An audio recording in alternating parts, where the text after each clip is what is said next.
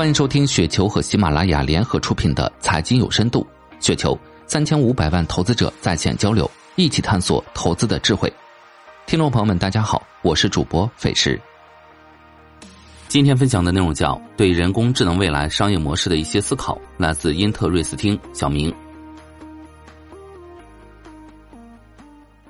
OpenAI 为全世界推开了人工智能的大门，成为史上用户增长速度最快的消费级应用程序。调戏聊天机器人久了，来思考一下未来的商业模式。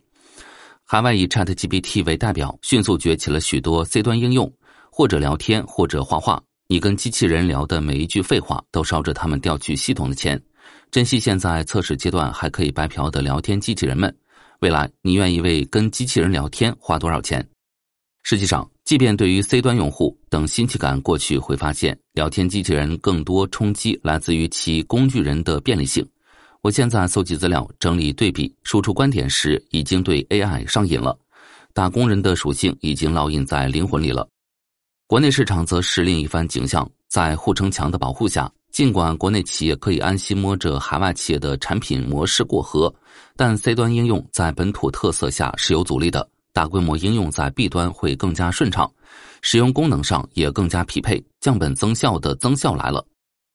在应用层商业化之前，先得确定底层能跑赢的大模型，这将是一个全新的生态圈。李彦宏表示，机会在应用层，没必要重复造轮子。但谁不想当轮子呢？于是百模大战开始了。目前宣称搞大模型的已经有十家企业。可以预见，国内市场将以各个大模型为据点，吸引各行业没有能力做模型的企业接入，形成互相竞争的生态圈子。此外，一些行业头部公司也可能去训练行业专精的小模型，满足特定场景的需求。最快落地到打工人手里的应用，必然是有大模型能力的大企业自身旗下的产品。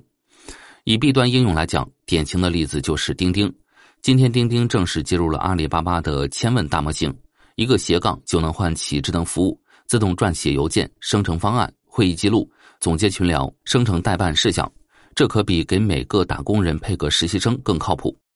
而对于打工人所在的大大小小的组织，除了基础的签到、考勤打卡、审批，钉钉上表单流程类的，比如番茄表单、简道云；财务报销类的有成财务；客户管理类的有成 CRM、肖邦邦 CRM；人事管理类的。智能薪酬、智能绩效等数不胜数。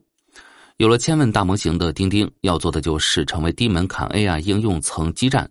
用户在钉钉 PaaS 底座上使用各类第三方应用。钉钉可以加载的应用确实很丰富。截至二三年三月末，低代码应用数超过七百万。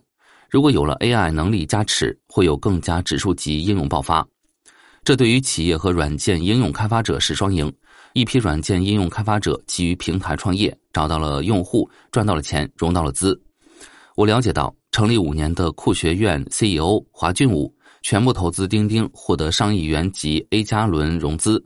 低代码开发工具川云的母公司深圳奥哲也完成了 B 加轮融资。就像 Slack 一样，集成了许多流行的生产力应用程序，企业团队可能已经在使用这些应用程序。有了通义大模型的加持，在工作场景中实现信息聚合，打通 SaaS 间流程。海外有微软三六五 T，中国也会有诸如钉钉这类更适配本土化的智能办公软件。